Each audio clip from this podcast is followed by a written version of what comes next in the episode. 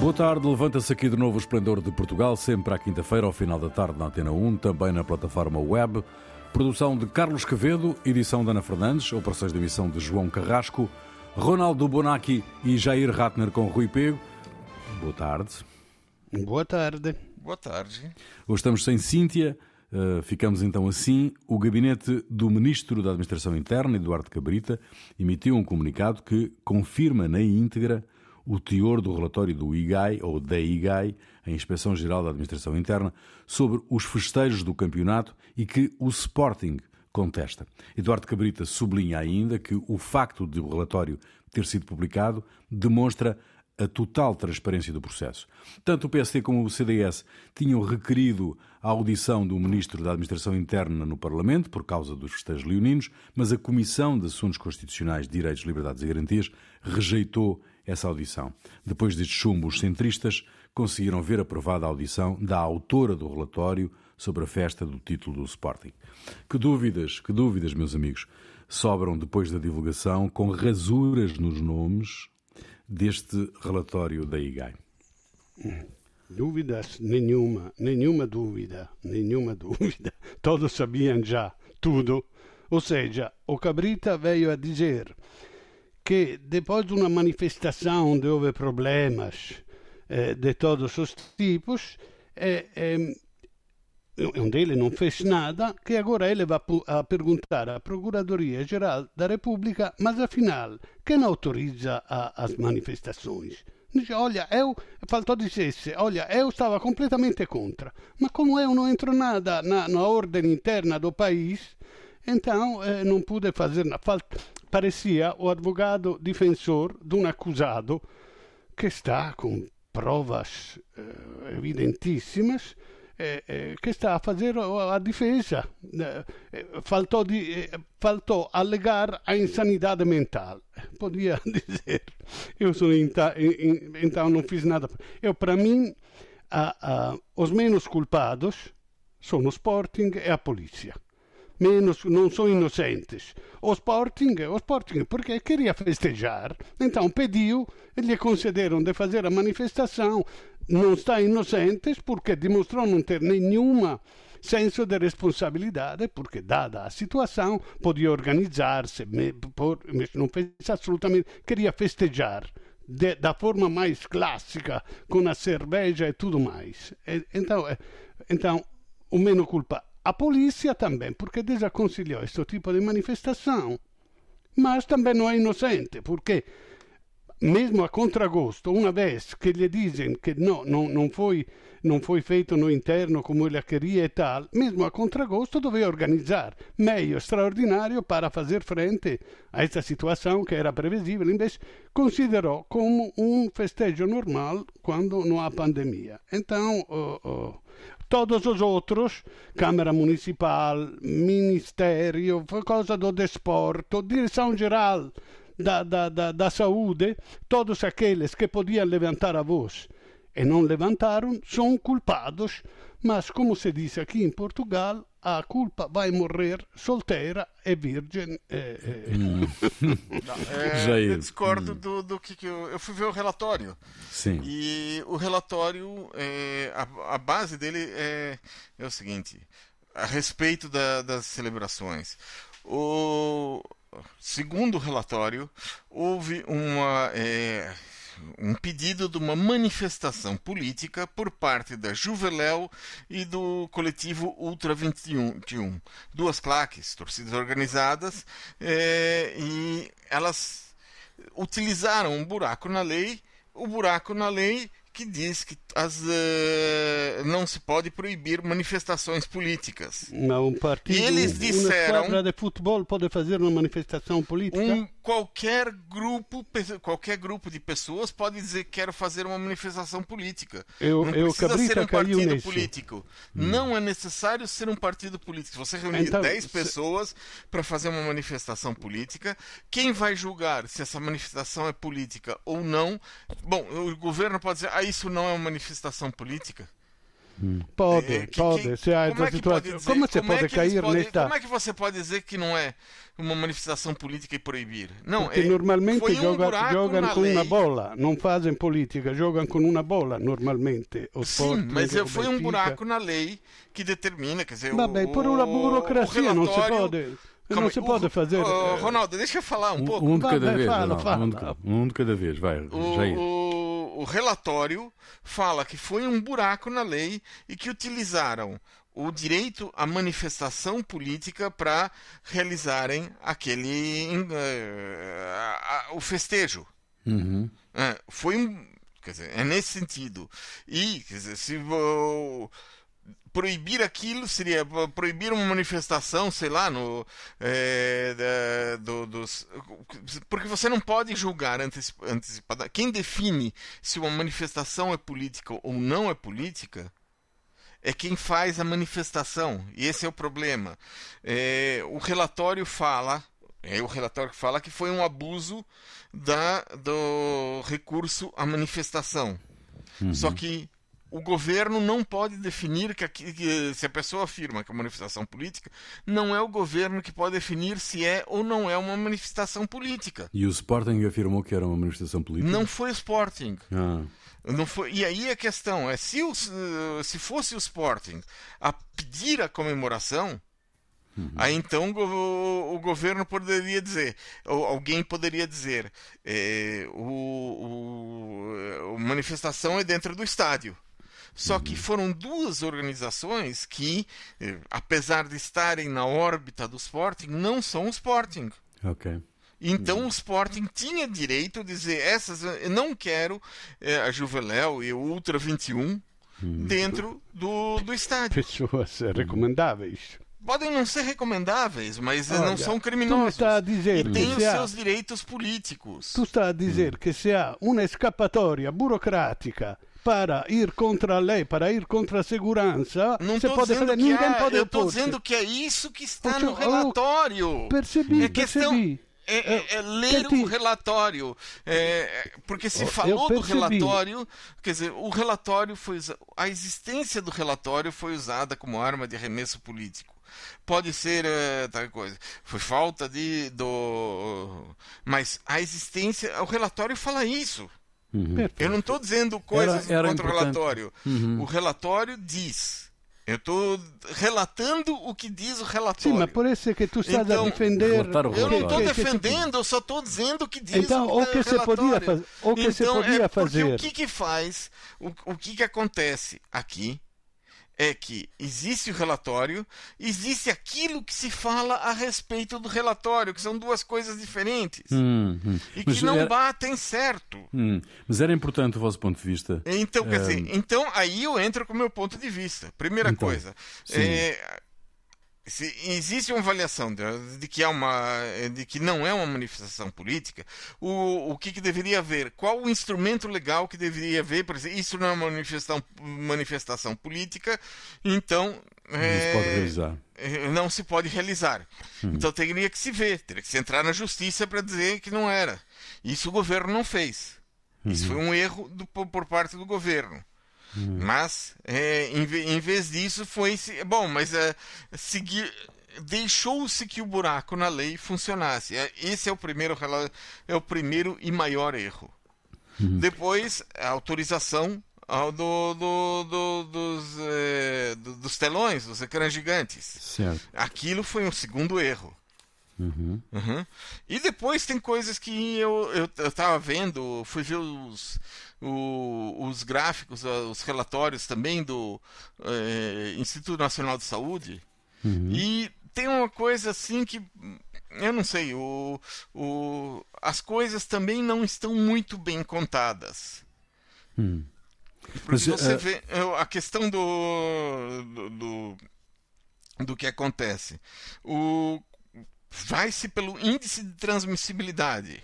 O índice de transmissibilidade começou a subir na região de Lisboa e Vale do Tejo no dia 1º de maio, tendo um pico dia 17 de maio, chegando a 1,2, e manteve-se alto com pequenas variações até 15 de junho, quando ele começa a descer muito lentamente.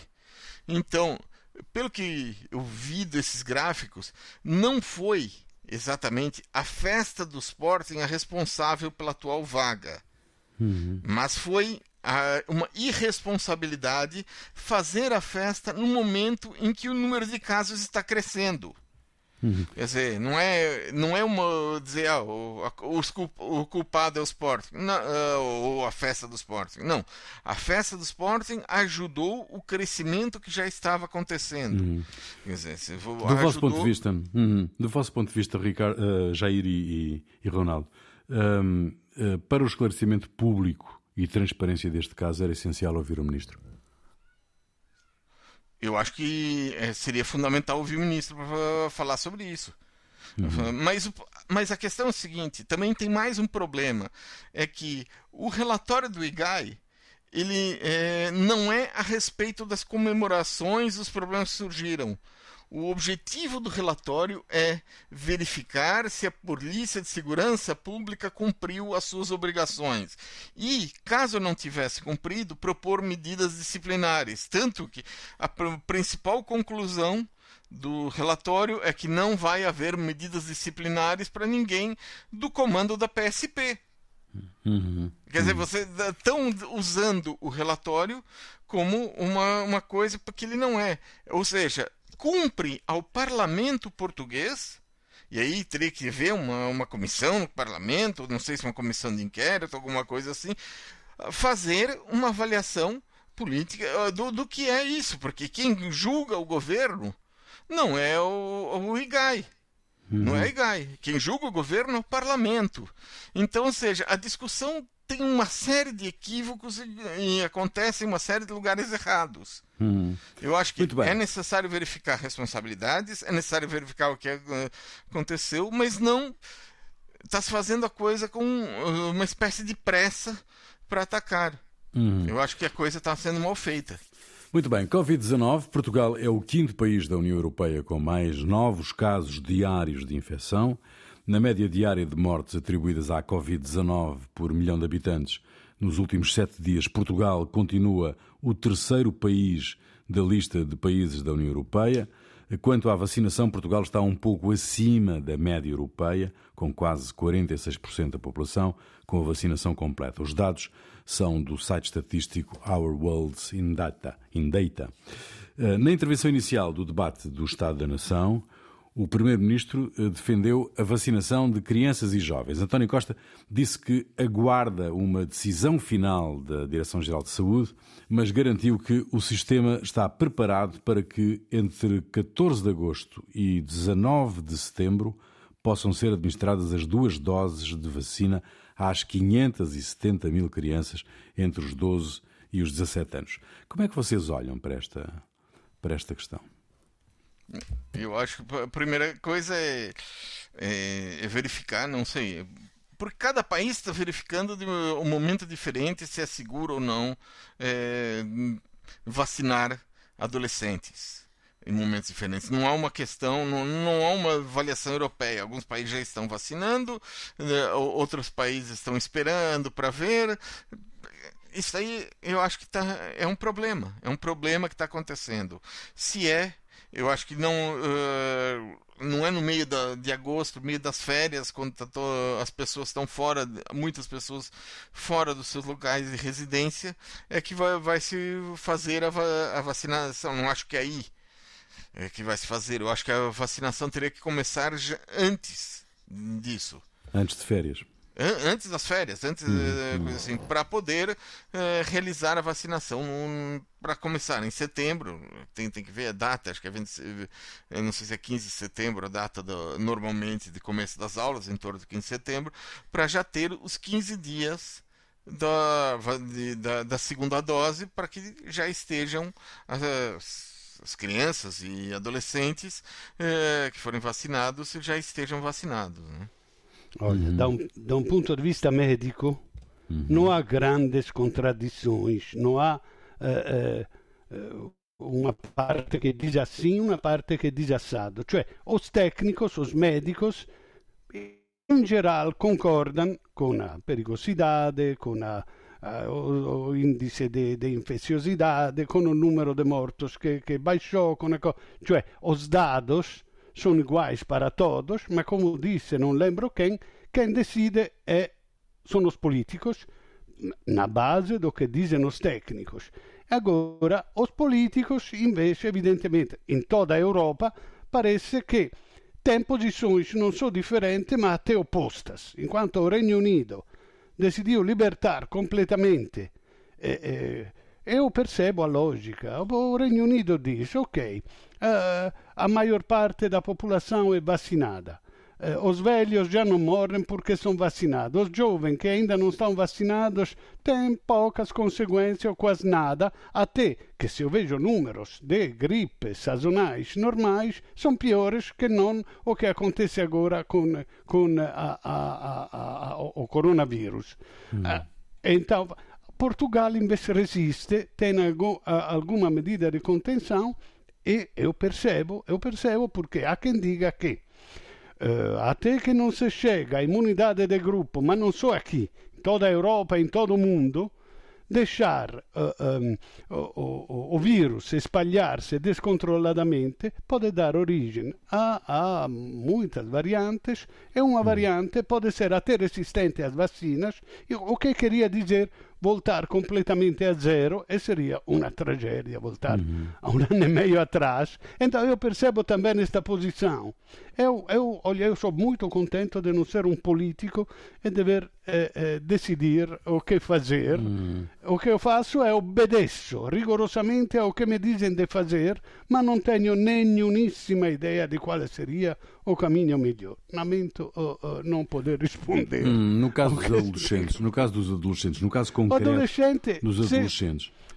houve atraso ou não? Houve, do vosso ponto de vista, houve atraso na definição da vacinação do Acho que não, porque continuano a avanzare progressivo per la età, inversamente proporzionale a idade, e se chega agora aos adolescentes também, porque a história da escola me parece um assunto importante, e se os médicos acham que se pode fazer, não vejo por que não. Agora o problema vai ser se torna obrigatória a vacinação. Isso já falamos uma vez, é um problema muito espinoso, porque permitir a vacinação dos adolescentes e não torná-lo obrigatório si torna quasi inutile vaccinare, cioè è solo per difendere o poco rischio che cioè o se faz una politica di saúde para ter a imunidade de grupo, então todos têm que ser vacinados, todos que podem, ou fazer algum quem quer faz, é só para defender-se a si mesmo, mas não para resolver o problema de saúde pública. Jair, achas que esta questão dos adolescentes é central na resolução do problema neste momento? Eu acho que a questão principal é como é que você consegue a imunidade. Como é que você consegue chegar ao ponto em que a doença deixa de ser um problema e apenas com a vacinação. Eu acho que se temos, por exemplo, para ir à escola, atualmente, algumas vacinas que são obrigatórias, então eu acho que é possível fazer isso também no caso dos jovens e adolescentes, especialmente porque o que está acontecendo é que os grupos de pessoas que mais estão, nesse momento, sendo contaminados são jovens adultos, ou seja, de 20 a 30 anos, certo. E também entre 15 e 20 anos, quer dizer, o número. E são pessoas que normalmente têm sintomas mais fracos, normalmente, não é todos, e que têm se cuidado menos, que não estão, que estão assumindo mais comportamentos de risco. E, então acho que é necessário ter uma política para essas pessoas e ter e chegar a essas pessoas, conseguir falar com elas, falar na linguagem dessas pessoas. Tá bom, um discurso do ministro pode falar para pessoas mais velhas, mas não fala a linguagem delas. Não fala onde eles estão, tem que falar tem que ter uma política para falar. As gravuras não sabem nadar, assim. Sim. Ou então, sei lá, pelo... eles estão no Instagram, estão no TikTok, estão nas redes sociais. Tem que se falar nessas redes. Tem que ter uma política direta para isso, uma política de comunicação voltada para isso. Sem isso, você não fala. Segunda parte do Esplendor de Portugal, Ronaldo Bonacci e Jair Ratner. Hoje, sem termos aqui Cíntia de Benito, que está em missão. No segundo relatório sobre o Estado de Direito na União Europeia, Bruxelas reconhece melhorias, mas volta a dizer que o sistema judicial português tem problemas de eficiência. A Comissão Europeia mostra-se ainda preocupada com os casos de ameaças e de vigilância a jornalistas em Portugal, embora o país surja muito longe das ameaças à imprensa que existem na Hungria, Polónia ou na Eslovénia. Qual é a vossa avaliação sobre o Estado de Direito em Portugal? Vai, tu és jornalista, vai.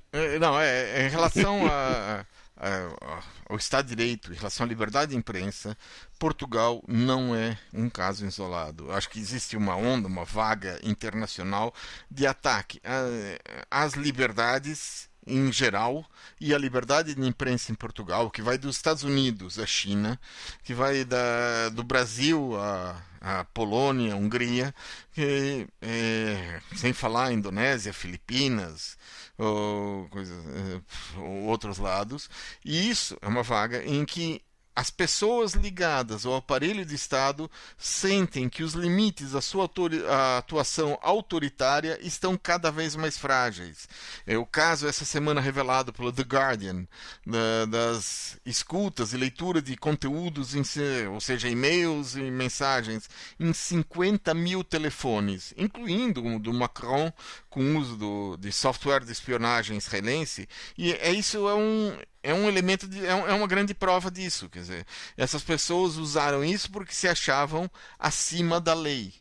Não é uma desculpa, apenas uma descrição da situação que está acontecendo. Eu acho que é necessário que primeiro, punição para quem passa por cima das prerrogativas legais de liberdade de imprensa, liberdade em geral. Quer dizer, a questão é ver quantos processos já foram realizados. A juíza que mandou fazer verificar os jornalistas, qual a punição que ela pode sofrer? Será que é só, sei lá, ela vai ser reformada com direito a tudo? Ou será que é uma punição real? Uma punição que ela só sinta que perde alguma coisa, porque se a pessoa sair com uma reforma com 100% do salário depois de ter cometido um crime, eu acho que isso é uma coisa fora do que deve ser a justiça.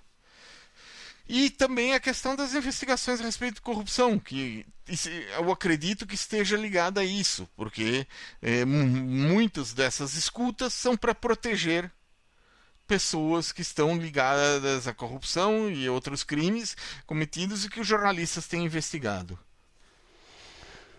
Vabbè, eu acho que não se pode misturar o Pegasus com o que haja em geral no mundo. Eu posso concordar, não sei bem, não tenho dados, mas que em geral no mundo se esteja a minar este direito à informação, eu posso concordar. Mas o Pegasus é um fato, uma coisa criminal. Cioè, os israelianos são fantásticos em fazer os serviços segredos melhor do mundo, fazem um programa que pode entrar no telemóvel, mesmo se tu, como era, clique zero, não tem que aceitar. C'è una cosa, o servizio segreto faz coisas ilegais que não se podem dizer, por isso são secretas, contra as mais elementares regras de convivência. Eles fazem por um bem superior, que eles decidem qual é, que é o Estado, os terroristas têm que eliminar. É isto. Então eles fizeram este programa que vendem, eles dizem, há serviços segredos de outros estados, mas só para pegar os delinquentes. Cioè, é uma coisa absolutamente ilegal, criminal, deveria internacionalmente ser. Bom, mas todos têm serviços secretos. A questão é isso. Existe esse instrumento e cada vez vai haver mais instrumentos desses. A questão é, um governo que utiliza isso contra a imprensa, por exemplo, o Viktor Orban, que utilizou contra os jornalistas que estão, não só ele, vários outros. O governo brasileiro tentou comprar esse software para utilizar contra quem? Contra jornalistas que estavam publicando coisas e contra pessoas do próprio, para garantir a lealdade das pessoas do próprio círculo governamental também. Isso aí também as pessoas que estão em posições dessas estão. Mas isso tem a ver com liberdade de imprensa também. Isso aí é uma limitação. Você entrar nisso acaba sendo uma limitação à liberdade de imprensa. Você ouvir jornalistas, saber quem são as fontes e depois neutralizar essas fontes. Olha, eu não teria este complexo de perseguição. É contra quem é contra o regime. Agora, os jornalistas têm naturalmente um papel de fiscalizzare, de ver, de criticar. Então, mas não é porque é contra os jornalistas, é contra os opositores. Então, em princípio, é uma coisa contra os opositores, que é uma coisa antidemocrática. Punto. Então, mas não é uma medida contra o jornalista. E misturar isto com o que aconteceu aqui em Portugal, con sob vigilância jornalistas que... Cioè, eu não liquidava isto como um atentado à informação. Cioè, quer dizer, foram verificar quem é que os jornalistas estavam, o que os jornalistas estavam fazendo. É um atentado à liberdade de expressão. Não é, um atentado à liberdade de imprensa, porque se um jornalista é cúmplice de um crime, não vejo por que tem que ser tratado de forma diferente de um cidadão normal. Então, eu não estou a dizer que, mas o problema era o segredo de justiça, que há, com certeza, a coisa mais absurda é que quem deveria cuidar da justiça faz sair as notícias, crime, ninguém vai descobri-lo, porque eles deveriam descobrir e não vão descobrir quem são. Mas tem cúmplices que são jornalistas. Agora, com a desculpa do interesse público, que às vezes é verdade, mas com a desculpa do interesse público, eu não vou a dizer quem foi que comprou o árbitro, não interessa nada, interessa aos torcedores do Benfica. Então, um jornalista é um cidadão normal, e se é cúmplice de um ato criminal deve ser julgado e tratado como um cidadão normal. Agora, eu posso ser controllado da justiça se ela suspeita che io faccio branchiamento di capitali, non so che, qualche crime, mi pone sub escuta o sub vigilanza, è un giornalista che fa una cosa criminale, non può essere posto. Então, é um problema espinhoso porque temos primeira que ver... coisa, o jornalista, ele não rompeu o segredo de justiça. Quem rompeu o segredo de justiça foi a pessoa que pegou a informação e pôs para fora. O jornalista recebeu uma informação que julgou ser do interesse público. Ele julgou ser de interesse público. Você recebe uma informação que você julga ser de interesse público e... Bom, existe todo um deveria haver. Esse é o problema, que o que existe é uma coisa, o que deveria acontecer é outra. Deveria haver um processo de verificação, porque as notícias que saem muitas vezes não são notícias, são partes até modificadas do que acontece, e existe um objetivo por trás disso que o jornalista tem que ter claro, que o objetivo, ao romper o segredo de justiça, pode haver casos de romper o segredo de justiça com o objetivo de ganhos financeiros, pode haver casos de romper o segredo de justiça com o objetivo de ganhos políticos. Mas então, quem é que julga? A ordem é dos jornalistas. Não, entende? Não é. É a pessoa que rompeu o segredo. Ah, então, isso é como, essa como pessoa dizer, tem que ser julgada. Não é o jornalista. O jornalista recebe a informação, deveria avaliar essa informação, deveria ter meios de checar, de verificar se essa informação é real ou não. Deixa lá o Sporting agora. Diz, não, diz, essa é uma manifestação política. Diz, olha, não podemos fazer nada. Eles jogam a bola, mas fazem também política. Fazem uma mesa redonda. É assim, o jornalista diz, olha, isto é de interesse público. Adiante, adiante. Voltaremos certamente a discutir este assunto, que é um assunto que começa a estar na ordem do dia. Um estudo do Centro Português de Fundações concluiu que falta informação sobre a atividade das fundações portuguesas e sobre o contributo e impacto destas entidades na sociedade e na economia. Segundo o Instituto de Registros e Notariado, existem 873 fundações em Portugal, privadas ou públicas. Assumindo que as fundações atuam em áreas onde o Estado não consegue dar resposta, o estudo indica ainda que aquelas entidades trabalham sobretudo a pensar em beneficiários como crianças, jovens e idosos, nas áreas da educação e da intervenção social. Numa altura em que o Parlamento altera a Lei Quadro das Fundações, este estudo defende que é urgente saber quantas e quais as que existem. Compreende-se que ainda não se saiba. Não se sabe quantas fundações existem. Não. Eu acho que em Portugal existem 3 tipos de fundações. Uma delas é fundações públicas, ou seja, o Estado, uma fundação pública, o Estado vai atuar numa área em que o Estado não consegue atuar. Bom, eu acho que isso é um contrassenso em si. E existem fundações com objetivos, sei lá, beneficentes de atuar nessas áreas do Estado e, ao que eu saiba, existem fundações cujo objetivo é fugir de impostos e outras imposições legais. Sim, mas tem que ter, um objeto que foi consagrado, não é? Foi consagrado, foi aceito, mas isso aí tem que ser verificado. Tem que haver algum mecanismo de regulação das fundações.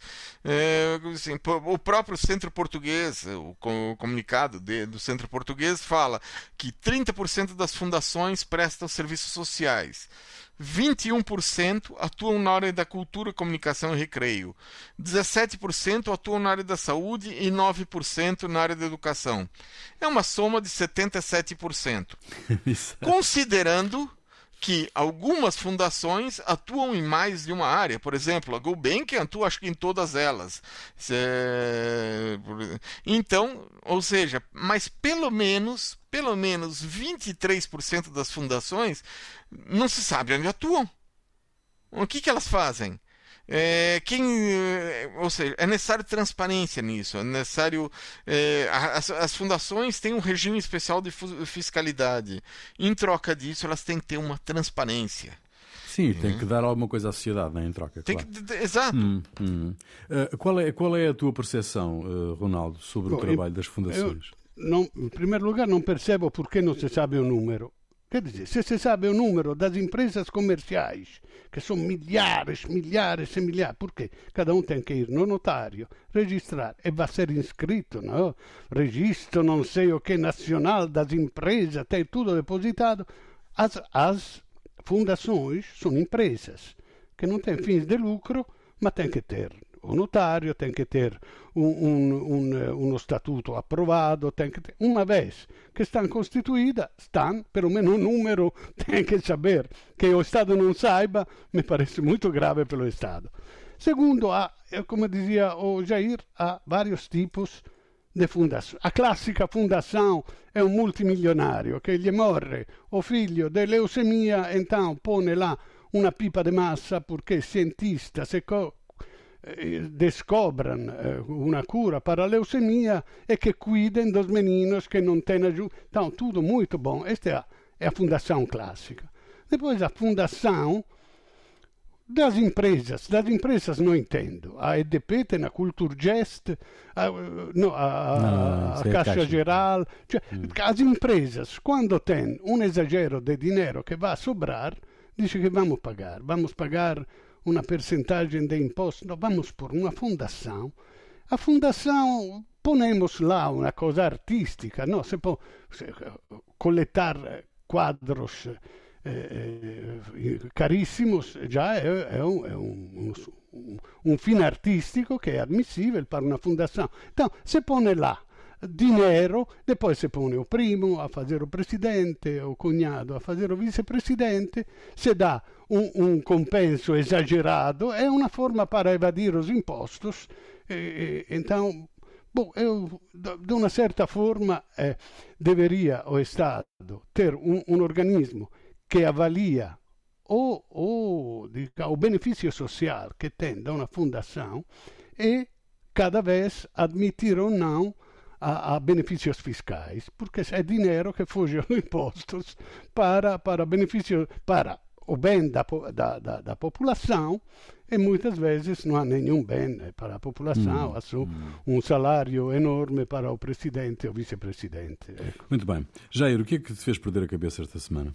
Bom, o estado norte-americano do Texas resolveu mudar o seu currículo escolar e quer que seus jovens e adolescentes apenas aprendam casos positivos do seu passado.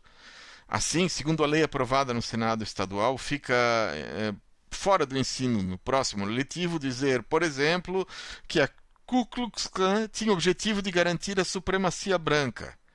Não é possível levar para a sala de aula o famoso discurso do Martin Luther King em que ele diz I have a dream, eu tenho um sonho em que as pessoas seriam iguais e não haveria racismo.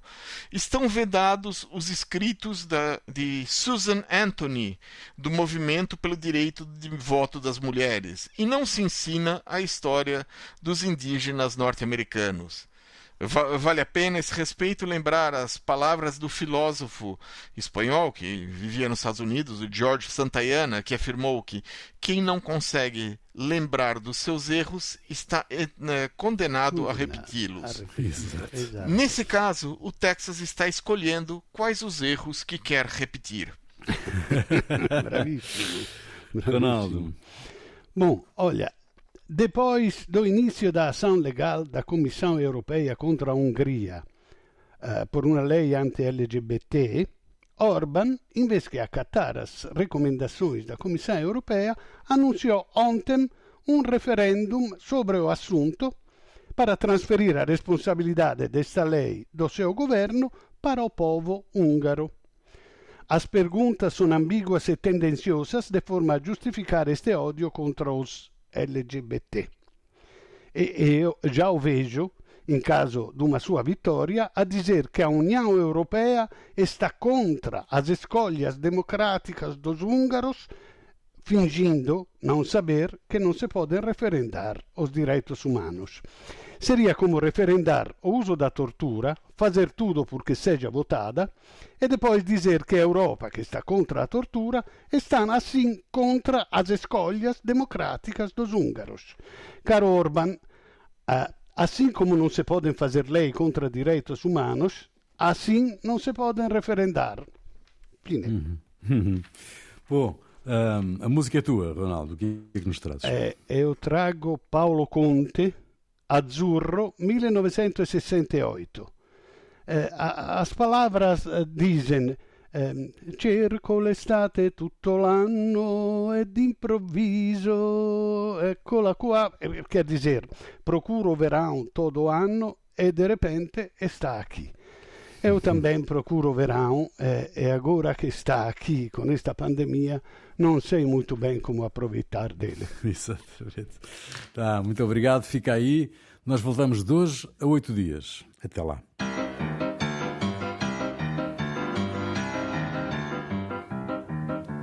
Cerco l'estate tutto l'anno e all'improvviso eccola qua. E lei è partita per le spiagge e sono solo qua su in città. Sento fischiare sopra i tetti un aeroplano che se ne va. Azzurro, il pomeriggio è troppo azzurro e lungo per me. Mi accorgo di non avere più risorse senza di te. E allora io quasi quasi prendo il treno e vengo da te. Ma il treno dei desideri nei miei pensieri all'incontrario va.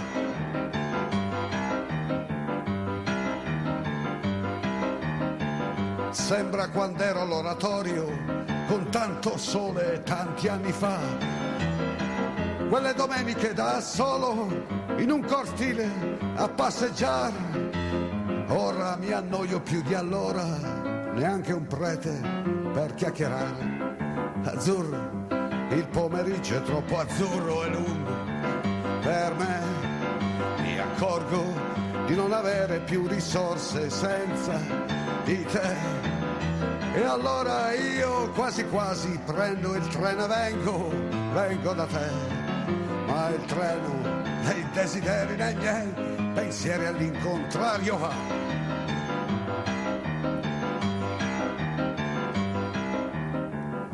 Cerco un po' d'Africa in giardino, tra l'oleandro e il baobab, come facevo da bambino, ma qui c'è gente, non si può più, stanno innaffiando le tue rose, non c'è leone, chissà dov'è. Azzurro, il pomeriggio è troppo azzurro e lungo per me, mi accorgo di non avere più risorse senza di te, e allora io quasi quasi prendo il treno e vengo da te, ma il treno dei desideri dei miei pensieri all'incontrario va.